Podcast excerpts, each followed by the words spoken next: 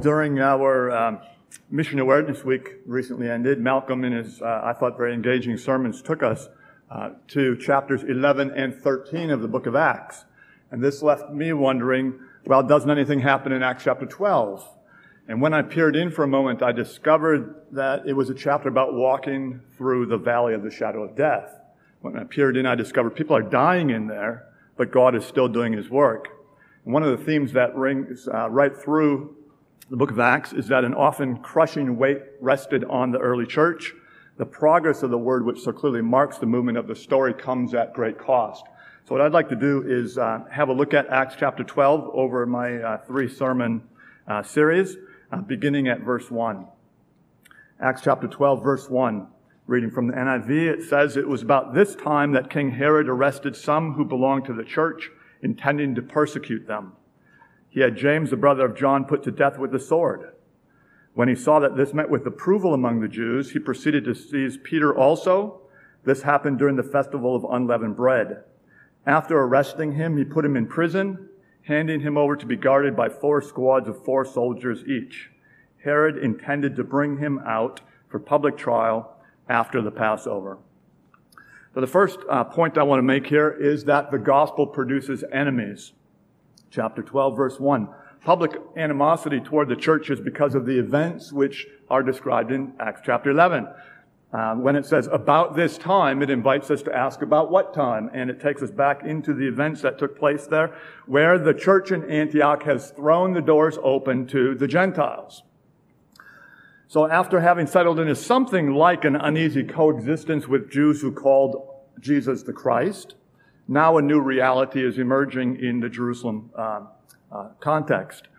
This sect, this deviant group of Jews, was breaking down barriers with Gentiles. And in doing so, they're erasing Jewish privilege. They're uh, threatening the, the nation uh, at a political and religious level. And so this requires a religious and even a political response. In other words, the gospel itself has led the Christians onto a battleground. So my second point is because the gospel produces enemies, Christ's proclaimers have enemies. Earlier, the uh, persecution, the oppression in the book of Acts had been religious oppression. Uh, this led right up to Stephen's execution. Uh, this generated a, a feeding frenzy as Saul begins to persecute the church. Then Paul's converted and the word spread, and that was about seven years ago. There's been a time of, let's say, relatively stable um, uh, Christian uh, growth and life in Jerusalem. But now the persecution that comes along is political. Um, I think of it as a stage three persecution. It's like that old analogy. Maybe you've heard this before. If I wanted to uh, turn Parramatta Road into a garden, and I think we could all agree that it would be better if Parramatta Road were a garden. Well, what would the consequences be? I'd want to see uh, trees, flowers, vegetables, and we all know that this would be a contribution to our city. So imagine if a group of us went over to Parramatta Road and we started to dig up the surface so that we could begin this, this improvement project. Well, uh, the first thing that would happen is that a crowd of motorists would gather around and say, hey, you can't do that here. Uh, there's a serious problem. Uh, you're interfering with our uh, transportation. Stage two goes beyond these random motorists to the, the businesses that are in the area who say, hey, you're disrupting our livelihood. There's a cost that you're bringing to us, and we are unwilling to bear that cost, so you need to put a stop to this. And then once this happens, it doesn't take long before stage three. Uh, the police arrive, the authorities arrive, and they put a stop to the work that we're engaged in. And so Parramatta Road remains the most polluted part of Sydney and has the worst air quality in Australia. That's the sort of progression that we see going on in the book of Acts. Persecution in the New Testament often follows a similar form of progression. And now we're talking about King Herod, who is Herod Agrippa. We're talking about the grandson of Herod the Great and Mariamne uh, nephew of Herod the Tetrarch, that man who was involved in the execution of Jesus. Agrippa, uh, well, he, has got a pretty good situation in some ways because he was recognized by Claudius as payback. So Claudius um, was helped by Agrippa to become emperor of Rome. His, his schoolboy friend Herod had helped him uh, get the throne. So in that sense, he's in a, um, a good situation. He's got the emperor's backing. and uh, as king over uh, all of Herod's, uh, the, the former Herod's territories, Agrippa now has a stable political environment, and yet he's out for blood. Now, no reason is given for this. It says uh, King Herod arrested some who belonged to the church, intending to persecute them. We're not quite sure why, but what we do know is that the result is stated with clarity. Verse 3 tells us in plain language that this is a really good PR move. So now you've got King Herod Agrippa who has the support of the emperor and he's got the support of the people. In other words, he's in a pretty safe and secure situation. He's uh, um, unthreatened, you might say. Now, it's hard to know exactly when the event that we're looking at takes place, except that Herod Agrippa returned from Rome in AD 41. And so we're probably looking at an event that takes place in the northern spring of uh, AD 43. The um, outbreak of persecution seems to have begun early in Agrippa's arrival. And so uh, these good PR moves, namely persecuting these Christians, would have helped him solidify his rule and build toward the future. As a result, again, he's got the support of the emperor and the people and was destined for a long reign. Well, that's Herod. Verse 2 introduces James. He had James, the brother of John. That's the introduction. This is James, the brother of John. It's not James, the son of Alphaeus, and it's not James, the brother of Jesus the one who becomes leader of the church in Jerusalem and writes the epistle which we call James. This is the son of Zebedee, one of the sons of thunder. So he's one of the big three. Uh, Peter, James, and John are insiders to well, really significant things in Jesus' own ministry. So they see the raising of Jairus' daughter. They see the transfiguration. They see Jesus in prayer in the Garden of Gethsemane. And John, his brother, has, as you know, a long and uh, illustrious career as an apostle, but this is all we ever hear of James. He is the first apostle to be martyred. And I wonder how you respond to this. Uh, how do you fold it into your own belief system, especially when we live in a Christian world that often promises that all your troubles will go away when you choose to follow Jesus? We learn virtually nothing of the life and death of this man. Does James die because God didn't love him as much as he loved his brother? Is it because James lacked faith and so he cut himself off from the blessings that are available uh, in the gospel? Earlier in Acts, we know that the apostles had rejoiced to be counted worthy to suffer for Jesus' sake. Was James rejoicing then? Is he rejoicing now? And where does this leave the church that knew James and presumably loved him as a member of their spiritual family? How do they deal with the loss? How do they deal with the fear that would have come to them? Now, the early church wasn't naive. They couldn't afford to be.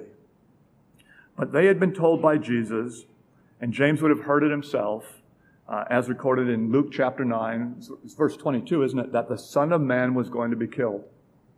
And in the next breath, Jesus says that if they want to be his disciples, they need to take up their cross and follow him. They were a community who had already reckoned with death. It says, though there's an archway above the church, and chiseled up there are words that say something like, Only the dead are found here. In that context, it'd be pretty hard to run a seeker service. Maybe some of you come from a political situation where the most ridiculous thing you can imagine is a seeker service because people are arrested, beaten, and sometimes killed just for being there. In other words, for James, the journey was mapped out from the beginning, and the destination was death. So to join this church was to join a community that already had come to terms with the meaning of death to self and even death of the self. So, what would you do if someone in your congregation has been arrested and killed for being a Christian? Would you persevere to the end? What if someone you love, a parent, a spouse, a child, has been killed for their confession of Christ? How would you hold up? And I think for most of us, maybe all of us, the answer is well, we really don't know. We haven't experienced this sort of sifting out. But throughout history, Christians in various places, various places have had to answer these hard questions. So, does this relate to your world at all? Most of us have rarely faced persecution for our confession. But it may be that there are some here today who have had to count the cost. And there may be some here who are uh, from or will be going to serve in a country or a region that doesn't tolerate those who declare the lordship of Christ. My third point is this because Christ's proclaimers have enemies, Peter is about to die. Verses 3 and 4. James was killed in such a way that we see the authority and terror inducing power of the king. Luke doesn't have a lot to say about James, but he says enough that our eyes can adjust to the darkness. He says enough that we can see where the story is going. Uh, sometimes when my, when my kids were younger and we might be watching something on television, there would be one of those scenes that is entirely preparatory. Uh, you've got the heroic forces that are being sent to rescue somebody. Maybe they're on uh, some, some sort of uh, police van or they're in some sort of airplane. And there's a secondary figure, somebody who hasn't really featured in the story in any significant way, uh, played no role uh, in the, the movie to that point. And he pulls out a picture of his wife and child. It's always a young child. And so that we don't miss a point, someone leans over and says something like, fine looking family.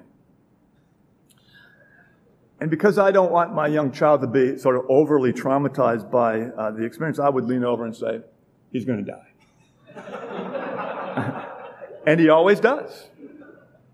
It's a convention of storytelling, and Luke is preparing us. He is trying to tell us that Herod is king, and to be sovereign is to kill who you want, when you want. The death of James is almost entirely incidental to the book of Acts. The primary reason for it being placed here is to tell us that the sword of Herod is not going to be denied. And now, well, he has arrested Peter. Peter is going to die. There will be no legal appeal. There will be no last minute call from the governor with a stay of execution. Nothing is going to stop the death of Peter. The leader of the church of Jerusalem, the one who, right through the book of Acts, has been uh, uh, leading this ministry of the Christ, nothing is going to stop him from being executed by the unchallenged king. Only this king isn't unchallenged. There is another king and another throne. Acts 12 is the story of two kings who have gone to battle. Only one will be left standing. As this chapter unfolds over the next few weeks, we'll see who wins in the end. Let's pray. Our Father, you've taught us that the Savior's burden is simultaneously light and is in the shape of a cross. We pray that you would build us into fit laborers whose words, life, and conduct align with the cross shaped death and life message that we preach. And we pray this for Jesus' sake. Amen.